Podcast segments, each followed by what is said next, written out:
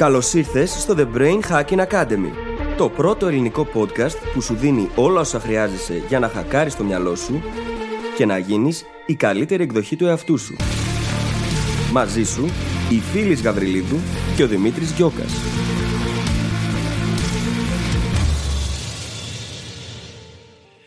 Γεια σου Brain Hacker! Ίσως να μην έχεις μάθει τις εξελίξεις ακόμη. Λοιπόν, το Brain Hacking Academy σταμάτησε επίσημα τη λειτουργία του στο επεισόδιο 200. Ναι, φτάσαμε στα 200 επεισόδια και είμαστε πολύ περήφανοι γι' αυτό. Κάπου στην πορεία όμως αποφασίσαμε να σταματήσουμε και να πάρει ο καθένας τον δικό του δρόμο.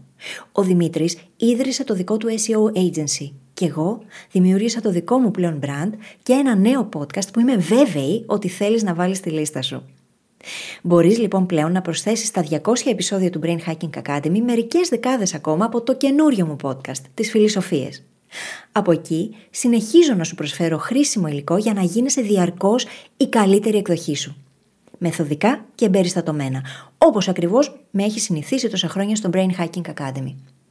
Στις φιλοσοφίες θα με ακούσεις είτε μόνη είτε με κάποιον εκλεκτό καλεσμένο να αναλύω θέματα προσωπικής και επαγγελματικής ανάπτυξης και να απαντάω δικά σας ερωτήματα.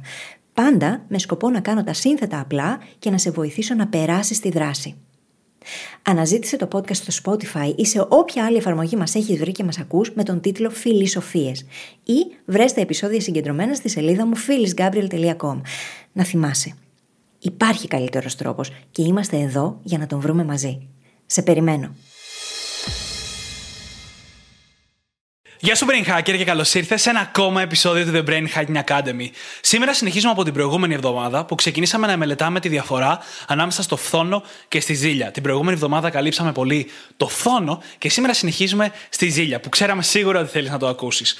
Αρχικά, προτείνουμε να έχεις ακούσει το επεισόδιο της προηγούμενης εβδομάδας για να ακούσεις αυτό. Έχουν πολύ μεγάλη συνοχή και βγάζουν πολύ περισσότερο νόημα μαζί.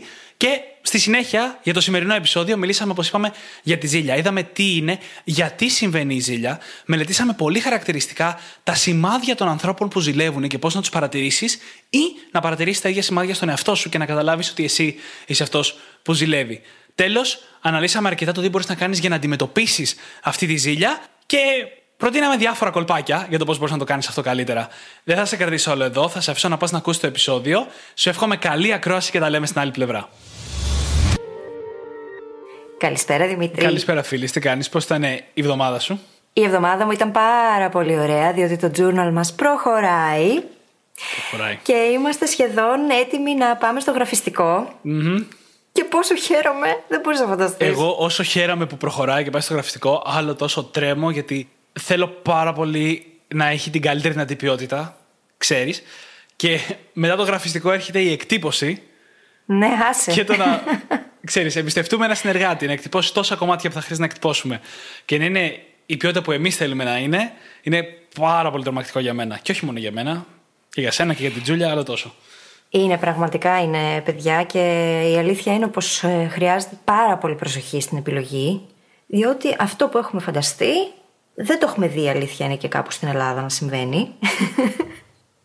και επειδή δεν δεχόμαστε κάτι λιγότερο, καταλαβαίνετε ότι αυτή τη στιγμή ζούμε ένα μικρό γολγοθά, όμως θα βρούμε τρόπο να το λύσουμε. Πού θα πάει. Εσείς που μας ακούτε, αν ξέρετε κανέναν που πραγματικά εμπιστεύεστε, στείλτε μας ένα μήνυμα. Προσοχή. Τα standards είναι πάρα πολύ ψηλά. Ναι. Έχετε το υπόψη σας. Πραγματικά δηλαδή θα, υψηλά. θα το γυρίσουμε πίσω. Θα το γυρίσουμε πίσω κανονικά και θα τα εκτυπώσουμε από την αρχή. Αν δεν είναι αυτό που οραματιστήκαμε. Πραγματικά. Πραγματικά. Επειδή τους brain hackers μας τους αγαπάμε και θέλουμε αυτό που θα έχουν να τους συνοδεύει τρεις μήνες να είναι ένα φανταστικό journal το οποίο περήφανα θα παίρνουν μαζί τους. Και αυτό ακριβώς που είπες είναι και το σημαντικό.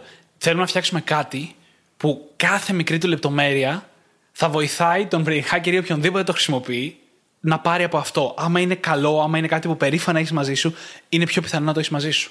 Αν κάθε φορά που το παίρνεις στα χέρια σου λες, Αχ, τι ωραίο που είναι, αυξάνει τη πιθανότητα να ασχοληθείς μαζί του. Και εννοείται ότι βγάζει νόημα και από επιχειρηματική σκοπιά. Όσο πιο καλή ποιότητα είναι το προϊόν σου, τόσο καλύτερα θα πηγαίνει. Αυτό ισχύει πάντα. Προφανώς, όμως όταν είναι τόσο όμορφο και τόσο καλό ποιοτικά, το προσέχεις περισσότερο. Γίνεται και ένα self-signaling ε, πολύ ιδιαίτερο. Είναι η καλύτερη εκδοχή που θα μπορούσες να έχεις πάρει στα χέρια σου και σε κάνει να θέλεις και σένα να γίνεις μέσα από αυτό η καλύτερη σου εκδοχή. Είναι όλα on brand. Τίποτα δεν γίνεται τυχαία εδώ πέρα τα τελευταία δυόμιση χρόνια. Δεν ξέρω αν το έχετε καταλάβει. Και για να μην είμαστε και εκτός του μήνυματός μας, το κάνουμε μέχρι το σημείο που δεν μας εμποδίζει από το να κάνουμε τη δουλειά. Εξακολουθούμε και ακολουθούμε τη λογική ότι το μέτριο που κάνεις είναι καλύτερο από το τέλειο που δεν κάνεις. Το journal όμως δεν είναι μέτριο.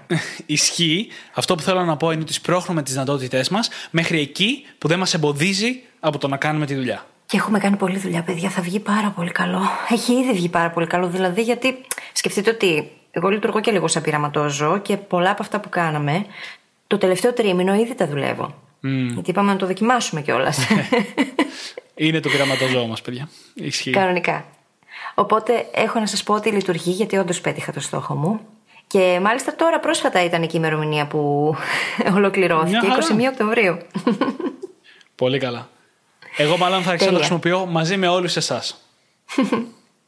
Ξέρουμε όμως την αποτελεσματικότητα, διότι είναι τα πράγματα τα οποία συζητάμε εδώ στο podcast. Απλά τα έχουμε μαζέψει, τα έχουμε συγκεντρώσει, τα έχουμε βάλει σε μια σειρά, η οποία βγάζει νόημα και σε βοηθάει μέρα με τη μέρα να κάνεις τα αμέσως επόμενα πιο απλά βήματα για να πετύχεις αυτό που θες. Εννοείται.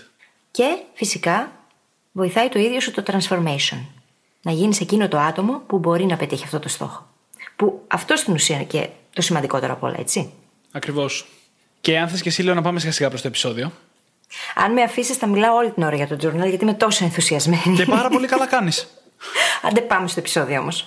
Λοιπόν, Σου κάνω το χατήρι. σήμερα θα μιλήσουμε για τη ζήλια. Συνεχίζουμε με τη λογική από την προηγούμενη εβδομάδα. Την προηγούμενη εβδομάδα ξεκινήσαμε να μιλάμε για τη διαφορά μεταξύ φθόνου και ζήλιας. Είδαμε κάποια βασικά πράγματα και για τα δύο και μετά μελετήσαμε πιο βαθιά το φθόνο. Σήμερα θα συνεχίσουμε με τη ζήλια. Γενικά προτείνουμε να ακούσετε αυτά τα δύο επεισόδια σαν ένα. Δηλαδή, αν δεν έχετε ακούσει τις προηγούμενες εβδομάδες, πηγαίνετε, ακούστε το και μετά συνεχίστε με αυτό γιατί θα έχουν μια πρακτική και λογική συνέχεια σαν να είναι το ίδιο θέμα. Παρόλο που εμείς φροντίσαμε να το κόψουμε κάπου στη μέση γιατί πήγε πάρα πολύ μεγάλο το πρώτο επεισόδιο.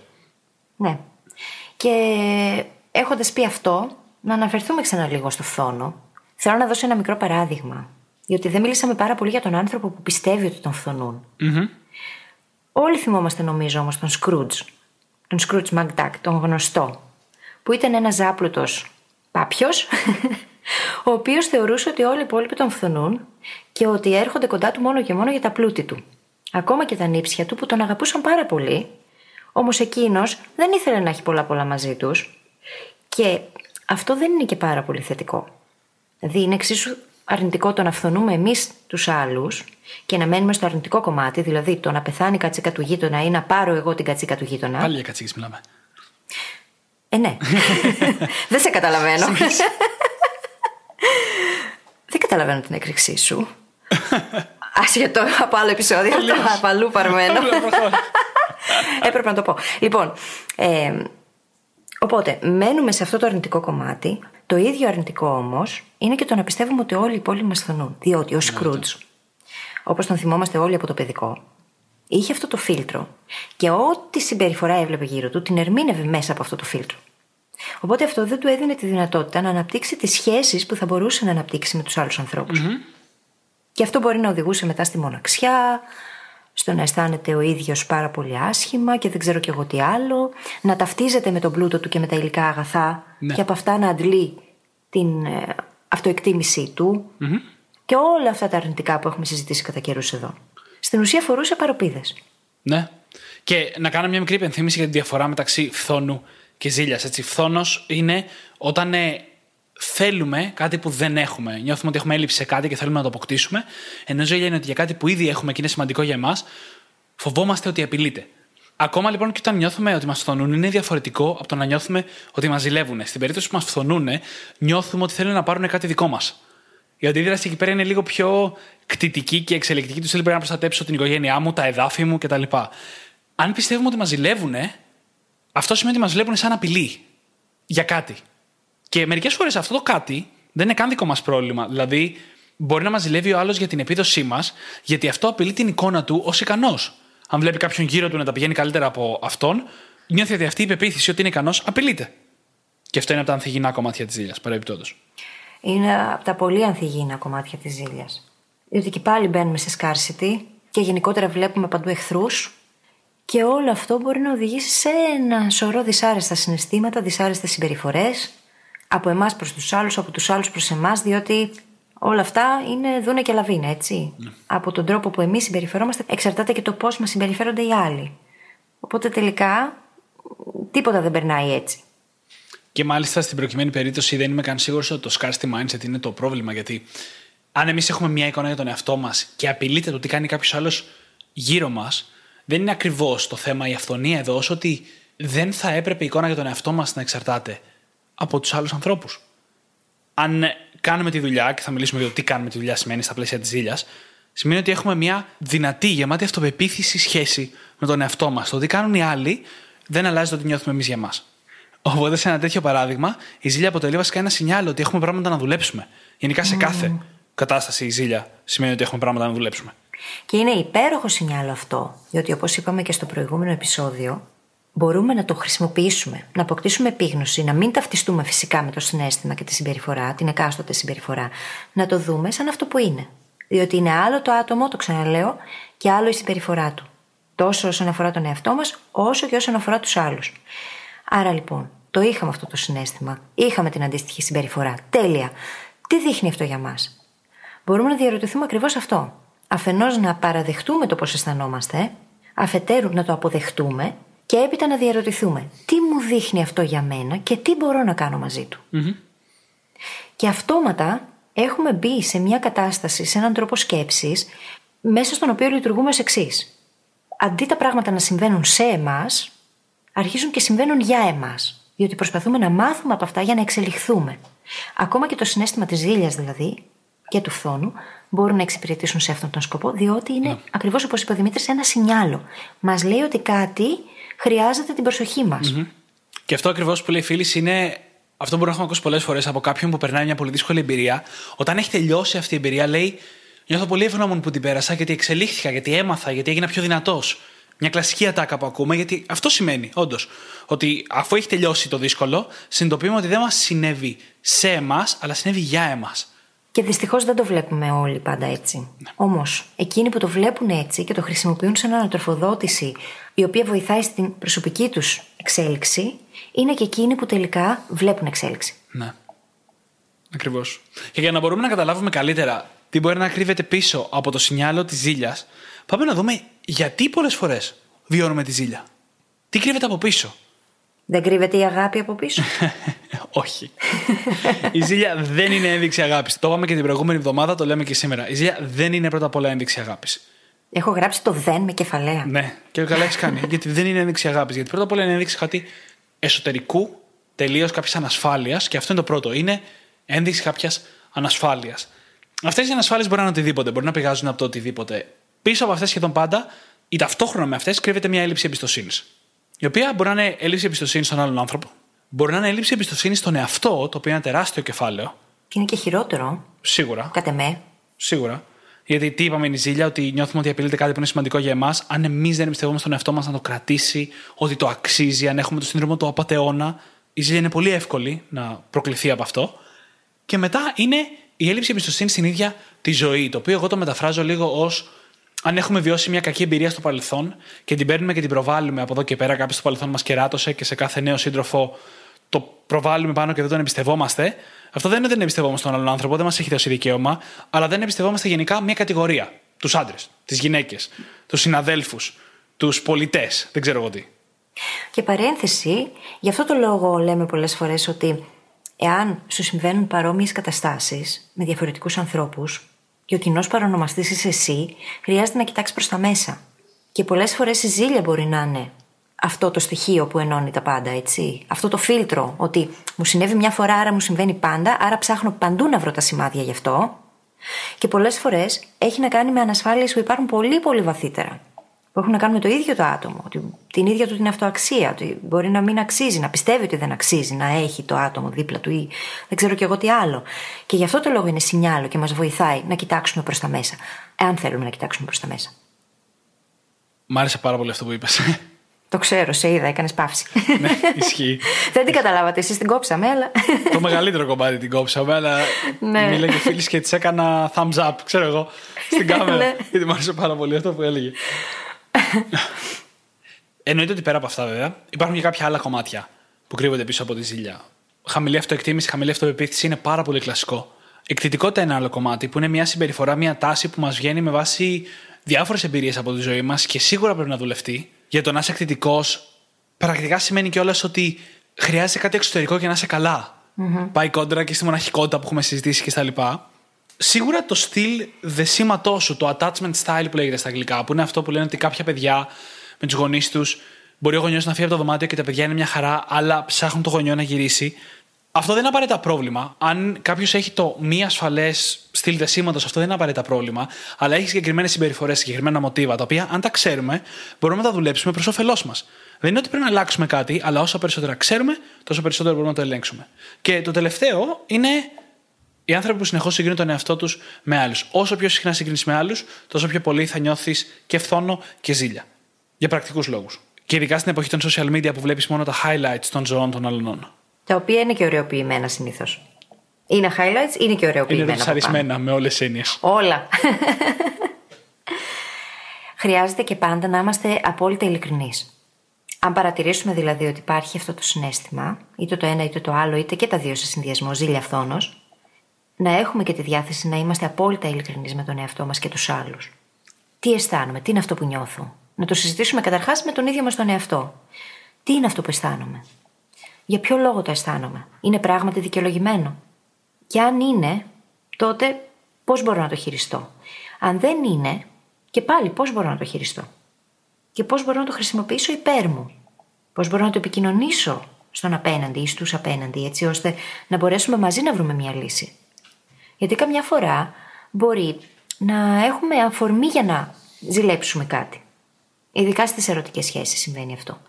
Και όντως να υπάρχει κάτι, το οποίο όμως να μην είναι ουσιαστικά πρόβλημα και να χρειάζεται απλά να συζητηθεί. Όμως, αν πας κατευθείαν στην επίθεση και κάνεις καυγά, το πιθανότερο είναι ότι δεν θα βγάλεις άκρη. Αν όμως πάμε και επικοινωνήσουμε σε μια υγιή βάση, επεισόδιο νούμερο 93, παρακαλώ πηγαίνετε και ακούστε το αν δεν το έχετε Δύο ακούσει. επεισόδια πριν. Και αν το έχετε ακούσει, ξανακούστε το. Με σημειώσεις, παρακαλώ. Τις οποίες Και στείλτε τις και από εδώ. Είχαμε καιρό να το πούμε. Είπα να το πω, ξέρεις, λέω. Δεν έχει σταματήσει να τη στέλνει τη σημειώσεις, παιδιά, απλά έχει σταματήσει να τη ζητάει. Οπότε ε, ναι, στείλτε γιατί τα. εντάξει, σα έχω κουράσει, δεν θέλω να σας κουράζω. Είναι που είναι το χιούμορ περίεργο. Έχουμε πει ότι γι' αυτό μας αγαπάνε. Πάμε παρακάτω. ναι, καλέ. Ε, λοιπόν, χρειάζεται να είμαστε απολύτως ειλικρινείς και να βρούμε τον τρόπο να το επικοινωνήσουμε προς τα έξω, έτσι ώστε να βρεθεί λύση. Γιατί μπορεί να χρειαζόμαστε και βοήθεια. Να χρειάζεται να μας εξηγήσει κάποιος άλλος κάτι. Πολλές φορές μπορεί απλά να προκύπτει από το ότι δεν έχουμε καταλάβει κάτι σωστά. Οπότε είναι σημαντικό να είμαστε απολύτως ειλικρινείς με τον ίδιο μας τον εαυτό για αυτό που νιώθουμε και για το τι συμβολίζει. Και να θυμίσουμε κιόλας ότι μερικές φορές η ζηλιά είναι ένα χρήσιμο συνέστημα. Είναι ένα συνέστημα που έχει φτιαχτεί εξελικτικά για να μας προστατεύσει από την απώλεια κάτι που είναι σημαντικό για εμάς. Και μερικές φορές είναι βάσιμο. Μερικές φορές έχουμε λόγο να ζηλεύουμε. Το πώς ζηλεύουμε και το πώς το εκφράζουμε είναι πολύ σημαντικό γιατί πολλές φορές ζηλεύουμε παθολογικά. Και αυτό είναι κάτι που πιο συχνά το βλέπουμε στα πλαίσια των σχέσεων. Αλλά παρόλα αυτά, μπορεί να ζηλεύουμε παθολογικά και σε άλλα πράγματα. Να φοβόμαστε για το παραμικρό, για το πρεστής μας, για τα λεφτά μας, για τις ευκαιρίες μας, για τις επιτυχίες μας. Να μην μας τις πάρει κάποιος άλλος ή να μην κάνει τις ίδιες γιατί θα απειλήσει το πρεστή. Γιατί πάρα πολλές φορές γυρνάει εκεί στη γνώμη των άλλων, στην εικόνα των άλλων. Και αυτό είναι η απέναντι πλευρά του φθόνου. Είναι ότι αυτός που έχει την κατσίκα εξ αρχής μπορεί να μην θέλει εσύ να πάρεις κατσίκα γιατί θέλει ένα μόνος που έχει κατσίκα. Αυτό είναι μια ζήλια. Με τη λογική αυτή, ε, εγώ που έγραψα βιβλίο και τώρα εκδόθηκε πρόσφατα, δεν θέλω να γράψεις εσύ βιβλίο. Ακριβώς. Ακριβώς έτσι θα έμοιαζε. Θεωρητικά. Όχι, δεν θέλεις όντως. Αυτό το παράδειγμα ήταν πολύ καλό ναι, ανήσυχο. ναι, όχι. Απλά θα ήταν ένα παράδειγμα ότι μην γράψει και ο Δημήτρης βιβλίο. Αυτό θα ήταν και φουλ ανταγωνισμός. Ναι. Ε, γιατί θα στερήσει από τη δική μου επιτυχία με κάποιον τρόπο. Που δεν ισχύει κάτι τέτοιο έτσι. Δεν υπάρχει αυτό το πράγμα. Ζούμε σε απόλυτη αυθονία. Είναι σπάνια η περίπτωση που η ζήλια βγάζει νόημα. Ενώ σαν λογική βγάζει νόημα, είναι ελάχιστες φορές που η απειλή είναι πραγματική. Το έχουμε ξαναπεί στο παρελθόν με τη φίλη. Θα μπορούσαμε κάλλιστα να είμαστε ανταγωνιστές. Ναι. Τη ημέρα που επικοινωνήσαμε πρώτη φορά, ήμασταν δύο από τους ελάχιστους, γιατί δεν ξέραμε άλλους, ανθρώπους που μιλάγανε για αυτοβελτίωση και μεταλλένιξη στην Ελλάδα στο online περιβάλλον. Ήμασταν από τους ελάχιστους. Θα μπορούσαμε να είχαμε ανταγωνιστεί, αλλά αντίθετα αποφασίσαμε την πρώτη μέρα να ξεκινήσουμε ένα podcast. Δύο χρόνια μετά. Και δύο χρόνια μετά, journal, ένα κατάστημα εκεί πέρα με κάτι έτσι. πράγματα τα οποία πολύ ωραία είναι. Εσύ τι Ναι, λες; ναι. στο site μας, στο brainhackingacademy.gr. Ναι. Shameless plug που λέμε. Κάτι φανταστικά μπλουζάκια και κάτι υπέροχες κούπες. Σχεδιασμένα όλα από την αγαπημένη μας Τζούλια Μουστάκη. Και αφού κάναμε self-promo. Ναι, ναι. Πάμε Shameless παρακάτω. plug λέγεται αυτό. Θα μπορούσαμε λοιπόν. να σου πω κάτι. Έχεις δική σου εκπομπή. Λες ό,τι θες. Ισχύει. Πέρα από αυτό. λοιπόν. anyway, το θέμα είναι ότι έχεις δική σου εκπομπή και την έχεις μαζί με κάποιον, τον οποίο θα μπορούσε να τον έχεις θεωρήσει ανταγωνιστή. Ακριβώς. Το θέμα είναι ότι πιστεύουμε και οι δύο πως αφενός ζούμε σε έναν κόσμο απόλυτης αυθονίας και αφετέρου Ναι. πως μέσα από τις συνεργασίες πάντα δημιουργούνται πολύ καλύτερα αποτελέσματα. Ακριβώς. Ακριβώς. Και αυτό είναι το mindset και των δυο μας. Από πριν γνωριστούμε. Ο ανταγωνισμό λέει ότι αν υπάρχουν δύο και δύο πράγματα να πάρεις και δύο παίχτες στο παιχνίδι, στον καλύτερο ανταγωνισμό θα πάρει από ένα ο καθένας και ανταγωνισμό σημαίνει ότι θα προσπαθήσω εγώ να πάρω δύο και να χάσεις εσύ. Αυτό που λέγαμε και στο προηγούμενο επεισόδιο, το Zero Sum Game. Με τη φίλη πιστεύουμε ότι μαζί δημιουργούμε κάτι πολύ παραπάνω από δύο στο σύνολο. Και δεν υπάρχουν μόνο δύο στο σύνολο. Αν υπήρχαν μόνο δύο στο σύνολο, θα σήμαινε ότι ο ουρανός έχει ταβάνι. Ισχύει. Αν είχε ταβάνι όμως, τώρα δεν θα πηγαίναμε στον Άρη. Και ακόμα παραπέρα. Πώς συνέδεσες τώρα το διάστημα με τη ζήλια. Σκέφτηκα τον Elon Musk για κάποιο λόγο. Αυτός και αν πιστεύει ότι υπάρχει αυθονία. Αυτός πιστεύει ότι βασικά ο στόχος του είναι να πάει και να πεθάνει στον Άρη. Το πιστεύω. Αυτό θέλει. Ναι, θέλει να πάει και να ζήσει εκεί. Μέχρι το τέλος της ζωής του. Τον καταλαβαίνω. Έχω τέλεια με το διάστημα, για όσους δεν το ξέρετε ήδη. Τι ακριβώς καταλαβαίνει; Να σου πω κάτι. Καλά, άλλη συζήτηση. Πολύ συνοπτικά. Είμαστε σε μια εποχή που δεν υπάρχουν πλέον εξερευνήσεις. Η ανθρώπινη φύση με την εξερεύνηση έχει ένα κάτι. Γι' αυτό και έχουμε ανακαλύψει όλη τη γη και ανακαλύψαμε την Αμερική κτλ. Η ανθρώπινη φύση λοιπόν το έχει χάσει αυτό. Η ανθρώπινη φυλή, μάλλον το έχει χάσει αυτό αυτή τη στιγμή, όχι η φύση, αλλά είναι ακόμα στη φύση μας. Και η ιδέα της εξερεύνησης του διαστήματος χτυπάει ακριβώς στα ίδια σημεία. Και εμένα με ενθουσιάζει, μην με παρεξηγείς και το ξέρεις ότι έχω κάτι τέτοια σκαλώματα από μικρό παιδάκι. Έλεγα ότι θέλω να σπουδάσω αστρονομία και με κοροϊδεύαν στο δημοτικό. Όμως δεν θέλω να πάω να μείνω και στον Άρη μέχρι το τέλος της ζωής μου. Τέλος πάντων. Anyway, πάμε παρακάτω. Πάμε εμείς στη ζήλια. Μετά από ένα ευχάριστο μουσικό διάλειμμα. Α ελπίσουμε ότι δεν κλείσαν το επεισόδιο. Δεν νομίζω. Τέλος πάντων, να πούμε τώρα ότι πάρα πολλές τοξικέ συμπεριφορές έρχονται από τη ζήλια. Δηλαδή, πρόσφατα κάναμε ένα επεισόδιο για την τοξικότητα και περιγράψαμε τόσα πολλά διαφορετικά κομμάτια των τοξικών συμπεριφορών. Αλλά θα δούμε και σε λίγο, που θα δούμε τα σημάδια της ζήλιας, ότι τα περισσότερα από αυτά είναι απλά τοξικές συμπεριφορές. Γιατί η ζήλια μας βάζει σε μια παράλογη θέση άμυνας. Και ειδικά όταν στη συντηρητική πλειοψηφία η ζήλια είναι παράλογη, και μας αναγκάζει να βγάζουμε ένα set από συμπεριφορές που φαινομενικά προστατεύουν κάτι, αλλά στην πραγματικότητα μόνο ζημιά κάνουν. Πρώτα απ' όλα σε εμάς, στη σχέση μας και στον άλλον άνθρωπο. Σχέση είτε ερωτική είτε οτιδήποτε άλλο. Πραγματικά. Πραγματικά και είναι ό,τι χειρότερο, ε. Ό,τι χειρότερο. Γιατί όταν υπάρχει αυτό το συνέστημα από την απέναντι πλευρά, το αισθάνεσαι, ακόμα και αν δεν εκφράζεται λεκτικά. Όμως έχουμε αυτή την τάση οι άνθρωποι να διαβάζουμε ένα τον άλλον. Το νιώθεις. Και πάντα κάνει κακό. Αυτού του τύπου τα συναισθήματα, ειδικά όταν δεν υπάρχει υγιής επικοινωνία και αποτελεσματική επικοινωνία ανάμεσά μας, πάντα κάνουν κακό. Και αν μη τι άλλο, δεν οδηγούν σε ειλικρινείς και πραγματικές, ουσιαστικές ανθρώπινες σχέσεις. Πάμε να δούμε αυτά τα σημάδια. Πάμε να δούμε τα σημάδια ενός ανασφαλή και ζηλιάρη ανθρώπου, τα οποία είναι πάρα πολύ χρήσιμα. Πρώτα απ' όλα για να δούμε αν κάποιος ή κάποιοι στη ζωή μας μας ζηλεύουν, αλλά και για να αντιμετωπίσουμε στον εαυτό μας όταν ζηλεύουμε άλλους ανθρώπους. Και επίτηδες δεν πάμε πάρα πολύ στα χαρακτηριστικά της ζηλίας σε μια ερωτική σχέση, γιατί αυτά τα ξέρουμε περισσότεροι, όσο στα χαρακτηριστικά της ζήλιας στην επικοινωνία. Δηλαδή, όταν επικοινωνούμε με έναν άνθρωπο, ένα φίλο ή έναν ερωτικό σύντροφο, και αυτός ο άνθρωπος μας ζηλεύει ή και μας φωνεί. Τα συμπτώματα μπορεί να μοιάζουν πάρα πολύ. Ένα από αυτά είναι ότι πολλές φορές δεν μπορούν να ακούσουν τα επιτεύγματά σου με τίποτα και αλλάζουν συζήτηση. Ή απλά μένουν παθητικοί δέκτες της πληροφορίας, υπομένουν δηλαδή το να κάθονται να σε ακούνε να μιλάς για τα δικά σου επιτεύγματα, και μετά αλλάζουν συζήτηση κατευθείαν και αρχίζουν και μιλάνε για κάτι άλλο, μπορεί να μιλάνε για κάτι δικό τους. Γενικότερα δεν θέλουν να τα ακούσουν. Και αυτό δεν συμβαίνει επειδή εσύ κάνεις κάτι κακό. Συμβαίνει επειδή τους υπενθυμίζεις εκείνο που δεν κάνουν οι ίδιοι. Ακριβώς. Ακριβώς. Είναι σαν το δικό σου θετικό να χτυπάει στα δικά τους αρνητικά. Αν κάποιος κάνει αυτή τη σύνδεση, είναι και πάρα πολύ πιθανό, την κάνει γενικά σαν άνθρωπος, είναι πάρα πολύ πιθανό να ζηλεύει. Και να ζηλευει και εσένα. Οπότε μια πολύ καλή ένδειξη. Η επόμενη ένδειξη είναι κάποιος που, που υποκρίνεται την εκτίμηση. Αν δηλαδή είσαι σε μια κατάσταση που θα περίμενες κάτι πιο εγκάρδιο και είναι λίγο τεχνητό. Μερικές φορές το ένστικτό μας κιόλας μπορεί να μας βοηθήσει να καταλάβουμε κάποια πράγματα. Όχι ότι το εμπιστεύομαι πάρα πολύ σε τέτοια. Αλλά αν κάποιος υποκρίνεται την εκτίμηση, είναι μια πολύ καλή ένδειξη ότι ζηλεύει. Κοίταξε, κάποια πράγματα τα μπορούμε και τα διαβάζουμε. Το νιώθεις. Δηλαδή, όταν είναι κάτι ειλικρινές, όταν έρχεται με πολύ ειλικρίνεια, Από την άλλη πλευρά, το νιώθεις κιόλας. Την ειλικρίνη την αισθανόμαστε οι άνθρωποι. Πράγματι, μπορεί να μπερδευτούμε κάποιες φορές. Συνήθως όμως, μπορούμε να τα αναγνωρίσουμε τα ειλικρινή συναισθήματα. Έχω δίκιο ή έχω δίκιο; Έχεις δίκιο. Ήταν πολύ δύσκολη επιλογή.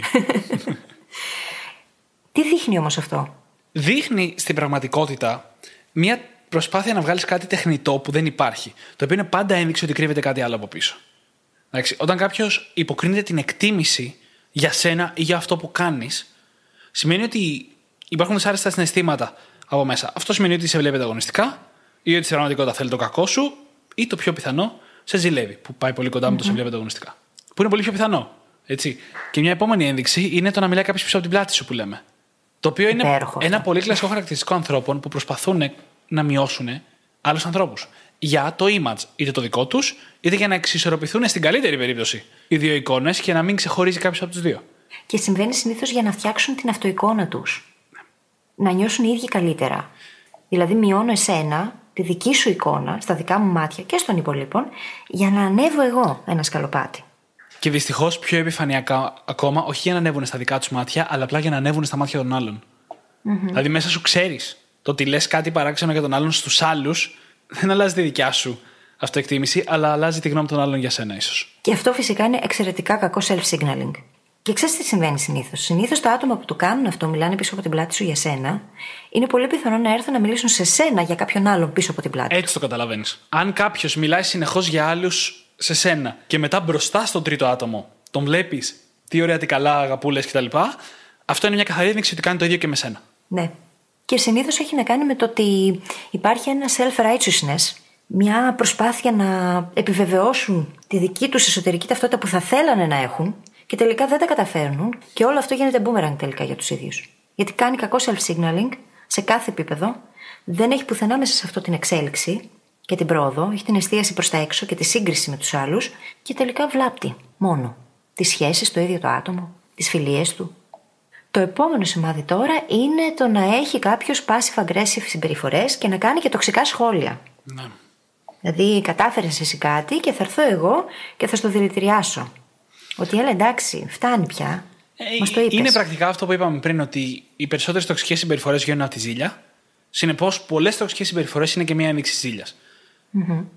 Γιατί ακόμα και αν η τοξικότητα προκύπτει από το γεγονός ότι ο άλλος είναι τοξικός, είναι έτσι η ιδιοσυγκρασία του και δεν έχει να κάνει απευθείας με εμάς, για να εκφραστεί σε εμάς πολλές φορές χρειάζεται κάτι ακόμα και αυτό είναι η ζήλια.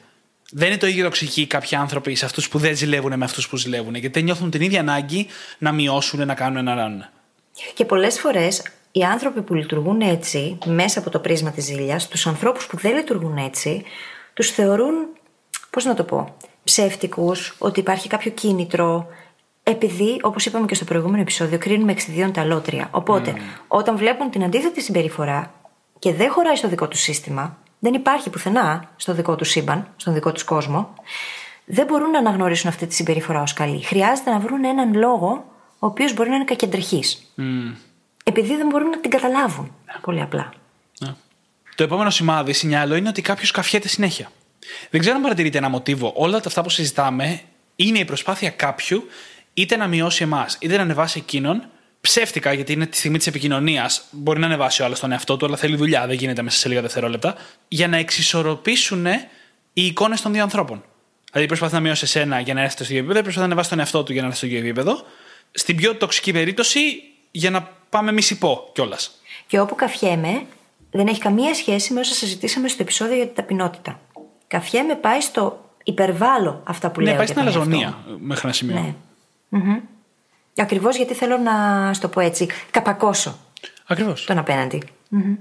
Ακριβώς. Το επόμενο σημάδι τώρα είναι το να προσπαθεί να πάρει credit για τις δικές σου επιτυχίες. Τα εύσημα.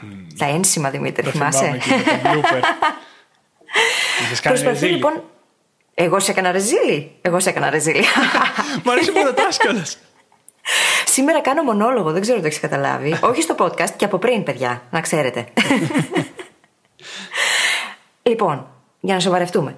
Προσπαθεί να πάρει τα εύσημα για εκείνα που εσύ έχεις καταφέρει. Δηλαδή, έφτασες κάπου, έφτασες σε ένα σημείο, κατάφερες κάτι και θα έρθει και θα σου πει: Εγώ στο έλεγα. Ή Α, θυμάσαι, εγώ σου είχα πει να το κάνεις αυτό. Ναι, έτσι. Με κάποιο τρόπο να επωφεληθεί από αυτό και να νιώσει κομμάτι της δικής σου επιτυχίας.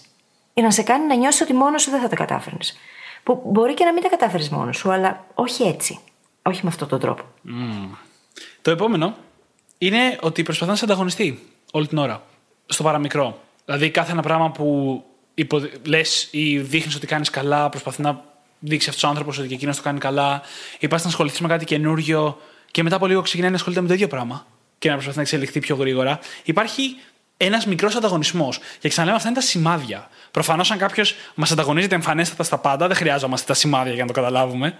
Μερικές φορές είναι εκείνα τα άτομα που πας να τους πεις κάτι και λένε Αχά, πού να σου πω εγώ τα δικά μου. Εγώ τι να πω. Ο ορισμός της τοξικής πρότασης. ναι. Και τη κακή επικοινωνία. Και τη κακή επικοινωνία, ακριβώς. Και ένα τελευταίο σημάδι είναι το να υποδαβλίζει, έτσι δεν το λέμε, να υποδαβλίζει τα δικά σου επιτεύγματα. Δηλαδή το να ρίχνει τη δική σου επιτυχία στην τύχη, στις γνωριμίες ναι, ναι. που είχες και σίγουρα αυτή η επιτυχία δεν έχει να κάνει με σένα. Έχει να κάνει με τις συνθήκες γύρω σου. Ναι. Και με το ότι εσύ έτυχε να βρίσκεσαι στο κατάλληλο σημείο την κατάλληλη στιγμή. Ήσουν τυχερός. Γιατί έτσι λειτουργούν τα πράγματα. Ναι. Ήσουν πάρα πολύ τυχερός. Δεν θα το ξαναπετύχεις. Όχι. Ήταν θέμα τύχης, πραγματικά. Ναι, πραγματικά. Και έχουν πάρα πολλοί τρόποι να το κάνεις αυτό. Ναι, ναι, βέβαια. Και ένα τελευταίο, γιατί υπάρχει άλλο ένα, είναι το να προσπαθεί να σε αποθαρρύνει. Όλοι αυτοί οι άνθρωποι που θα πούνε στη ζωή μας δεν μπορείς να τα καταφέρεις, είναι πάρα πολύ δύσκολο, δεν το έχεις, δεν θα το κάνεις και όλα αυτά. Είναι δύο καταστάσεις. Ή προσπαθούν υπερβολικά να μας προστατεύσουν χωρίς να ξέρουν για τι πράγμα μιλάς, χωρίς να ξέρουν τι όνειρο έχεις δει, χωρίς να ξέρουν τις δυνατότητές σου, δυνατότητες που εσύ ίδιος δεν έχεις φέρει ακόμα στην επιφάνεια, αλλά ξέρεις ότι υπάρχουν, ή ζηλεύουν. Στην ουσία είναι μια κατηγορία, είναι το υποσκάπτω την τύχη του άλλου με διαφορετικούς τρόπους. Έτσι. Ναι. Ε, είναι το ένα, ξέρεις, το ένα είναι εκεί που το έχω καταφέρει, το άλλο είναι πριν το καταφέρεις. Ναι, ναι. Δηλαδή πριν το καινούριο σου ταξίδι, ενώ το άλλο είναι μόλις τελείωσε το προηγούμενο. Και λες, κατάφερα αυτό, ήσουν τυχερός. Ενώ στο άλλο είναι θέλω να κάνω αυτό, δεν θα τα καταφέρεις. το ίδιο ακριβώς στην αρχή και στο τέλος του ταξιδιού. Πάμε λοιπόν να δούμε πώς μπορεί κάποιος να το αντιπαρέλθει όλο αυτό. Φυσικά. Σε περίπτωση που αισθάνεται ζήλια. Φυσικά. Καταρχάς, χρειάζεται να έχουμε ανοιχτή επικοινωνία. Να είμαστε ειλικρινείς με τον ίδιο μας τον εαυτό. Brutally honest, θα έλεγα εγώ. Ανελαίητα ειλικρινής. Ανελαίητα ειλικρινής, να πάρουμε την απόλυτη ευθύνη αυτού που νιώθουμε και την απόλυτη ευθύνη της ζώνης ελέγχου μας, σκέψη, συνέστημα, συμπεριφορά. Πολλές φορές αυτά που νιώθουμε εξαρτώνται από τον τρόπο που τα σκεφτόμαστε. Άρα να κάνουμε αυτό το reverse engineering, να πάμε προς τα πίσω να δούμε σε τι μπορεί να οφείλεται. Πράγμα που σημαίνει ενδοσκόπηση, έτσι αν παρατηρώ ότι έχω αυτό το συνέστημα και αυτή τη συμπεριφορά, να πάω προς τα πίσω λίγο να δω σε τι οφείλεται. Και να έχω ανοιχτή επικοινωνία, να το επικοινωνήσω με τα άτομα που αφορά. Ναι. Όμως να το επικοινωνήσω σε υγιή πλαίσια. Και ξαναλέμε, το επεισόδιο 93 σας δίνει πάρα πολλά τέτοια εργαλεία. Μπορείτε να πάτε να το ξανακουσετε Είναι πάρα πολύ σημαντικό για να επικοινωνούμε τέτοια δύσκολα κομμάτια. Ένα πάρα πολύ σημαντικό ακόμα πράγμα που μπορεί να κάνει αυτός που ζηλεύει είναι να δουλέψει με τον εαυτό του. Είδαμε από τι πηγάζει ζήλια. Πηγάζει από πράγματα που δουλεύονται 100% πηγάζει από την χαμηλή αυτοεκτίμηση, από τις ανασφάλειες. Όλα αυτά δουλεύονται. Όσο πιο πολύ δουλεύουμε τον εαυτό μας, τα επιτεύγματά μας, το mindset μας, την αυτοπεποίθησή μας, τόσο πιο σίγουροι θα είμαστε ότι δεν απειλείται αυτό που είναι σημαντικό για εμάς. Αυτό δεν σημαίνει ότι είναι πανάκια. Μερικές φορές απειλείται και θα νιώσουμε ζήλια, γιατί μπορεί να έχουμε όλη την αυτοεπίθεση, αλλά η ζήλια έχει να κάνει και με κάποιον άλλον. Ειδικά όταν έχει να κάνει με ανθρώπους, έχει να κάνει και με κάποιον άλλον. Μπορεί ο άλλος να μας εμπνέει εμπιστοσύνη, όσο αυτοπεποίθηση και να έχουμε εμείς αλλά είναι μια πολύ σημαντική μετάβαση. Χτίζοντας αυτά, είναι τόσο πιο εύκολο να αντιμετωπίσουμε τη ζήλια μας. Και επίσης θα ήταν καλό να μην ψάχνουμε έτσι. Αν μπαίνουμε σε τέτοιες καταστάσεις και σε τέτοια συναισθήματα, έχουμε που έχουμε αυτό το φίλτρο. Άμα αρχίσουμε και ψάχνουμε, π.χ. το Facebook του άλλου, το Instagram, άμα ψάχνεις έχοντας ήδη αποφασίσει από πριν ότι θα βρεις κάτι, ναι. θα το βρεις. Ναι, ναι. Confirmation bias. Το μυαλό σου θα ναι, ναι. φροντίσει να σου επιβεβαιώσει τον κανόνα που του έχεις θέσει εξ αρχής. Γιατί ψάχνεις για σημάδια και το μυαλό, ό,τι ερώτηση σου δώσεις, θα την απαντήσει. Θα σου βρει ένα σημάδι που να σου δείχνει αυτό που ψάχνεις. Ε, ένα like που δεν έπρεπε. Και μιλάμε για το ερωτικό κομμάτι. Αλλά το ίδιο ισχύει και σε άλλες ζήλιες. Αν είσαι στη δουλειά και έχεις μία θέση έτσι με πολύ πρεστή και εμφανίζεται ένας συνάδελφος με πάρα πολλές δυνατότητες, ο οποίος νιώθεις ότι παίρνει όλο και περισσότερο την εκτίμηση των άλλων και φοβάται ότι απειλεί τη δικιά σου εκτίμηση. Πρώτα απ' όλα, αυθονία. Δεύτερον όμως, θα ψάχνεις να βρεις την κουβέντα του συναδέλφου, του φίλου κτλ. που θα επιβραβεύει τον άλλον χωρίς να επιβραβεύει εσένα στην ίδια πρόταση. Α, ο Κώστας είναι πάρα πολύ καλός. Εγώ δεν είμαι. Ακριβώς αυτή η ερώτηση είναι που έπεται. Δηλαδή, οποιοδήποτε θετικό σχόλιο υπέρ του άλλου θα το βλέπεις σαν να είναι εναντίον σου. Ενώ δεν είναι. Είναι απλά ένα σχόλιο για τον άλλο. Ναι. Τελεία. Ακριβώς. Δηλαδή, είναι σαν να μου λέτε ότι κάποιος θα πάει και θα γράψει ένα διθυραμβικό άρθρο για τον Δημήτρη και εγώ θα το πάρω ότι. Α, δηλαδή, για μένα δεν ισχύουν όλα αυτά. Παιδιά, είμαι τόσο τυχερός με τη Γιατί; φίλη. Το έχω ξαναπεί. Για ποιο λόγο! Εγώ θα, θα πάρω, το γράψω εγώ η ίδια αυτό το άρθρο. Ανυπομονώ. Το είπες στον αέρα. Ανώνυμα, ξέρεις, και θα το κυκλοφορήσω. Viral θα γίνει. Τέλεια. Εγώ δεν έχω πρόβλημα. Τι πρόβλημα να έχεις, Μωρέ. Και η βάση του να αντιμετωπίσουμε τη ζήλια ξεκινάει από την αποδοχή και την παραδοχή. Έτσι. Την παραδοχή, την επίγνωση, την αποδοχή ότι ζηλεύω και μετά την ενδοσκόπηση. Γιατί ζηλεύω. Όχι γιατί ο άλλος με κάνει και ζηλεύω. Και αντίστοιχα από την απέναντι πλευρά. Και είναι πάρα πολύ σημαντικό να το πούμε αυτό. Η ζήλια έχει να κάνει σχεδόν εξ ολοκλήρου με εμάς. Που ζηλεύουμε. Έχει να κάνει με αυτό που ζηλεύει, να το πω πιο ξεκαθαρα Δεν έχει να κάνει με το αντικείμενο της ζήλιας. Έχει να κάνει με αυτό που ζηλεύει. Η μόνη περίπτωση που λέει κάτι και για τον άλλον είναι σε κάποιες ερωτικές σχέσεις που αν είσαι εσύ αυτός που σε ζηλεύουν, μπορεί να δείχνει ότι εσύ δεν έχεις εμπνεύσει αρκετή εμπιστοσύνη στον άλλον. Ότι δεν έχεις επικοινωνήσει όντως πώς νιώθεις για να νιώσει ο άλλος ασφαλής. Και είναι OK κάποιοι άνθρωποι να χρειάζονται κάτι παραπάνω για να νιώσουν ασφαλείς από κάποιους άλλους. Είναι OK. Πέρα από αυτό όμως δεν λέει τίποτα για τον δεκτη της ζήλιας. Λέει μόνο για τον πομπό. Και αυτό είναι ότι χειρότερο, διότι πολλές φορές, ε, ακριβώς επειδή υπάρχει αυτό το συνέστημα και είναι πάρα πολύ έντονο αρνητικό, γίνεται αυτή η προβολή απέναντι στον δέκτη και φταίει ο δέκτης. Και ο πομπός δεν αναγνωρίζει ποτέ το δικό του μερίδιο της ευθύνης για να μπορέσει να κάνει κάτι γι' αυτό Ναι. και να τα αλλάξει. Όμως συνήθως αυτό που λέει το συνέστημα το λέει για τον ίδιο τον κατοχο όχι για τους άλλους που είναι γύρω του. Και έχω ζήσει και πολύ τραγικές καταστάσεις με τη ζήλια και με παθολογική ζήλια. Και πραγματικά ήταν εξωπραγματικό. Εγώ ευτυχώς δεν έχω ζήσει κάτι τέτοιο. Ευτυχώς. Θα έλεγα ότι έδειχνα μια λίγο πιο παθολογική ζήλια σε ηλικίε όμως εφηβείας, η οποία εξαφανίστηκε μαζί και με την ηλικία, πολύ φυσιολογικά. Αμ, αλλά είναι κάτι που ξέρω πολλοί κόσμος ότι υποφέρει από αυτό. Και μάλιστα βλέπω συνεχώς υγιέστατες σχέσεις. Σχέσεις που οι άνθρωποι θα μπορούσαν να είναι μαζί και να είναι πάρα πολύ καλά, να τρώγονται μόνο από τη ζήλια. Και μερικές φορές αυτό είναι λάθος και των δύο. Δεν λέω μόνο για παθολογικά πράγματα, όπου ο ένας ζηλεύει και ο άλλος σχεδόν αρνείται να κάνει τον άλλο να νιώσει ασφαλής. Γιατί είναι και αυτό λίγο δέσμευση μέσα σε όλα. Είπαμε λίγο νωρίτερα ότι δεν είναι αγάπη η ζήλια, έτσι. Ναι.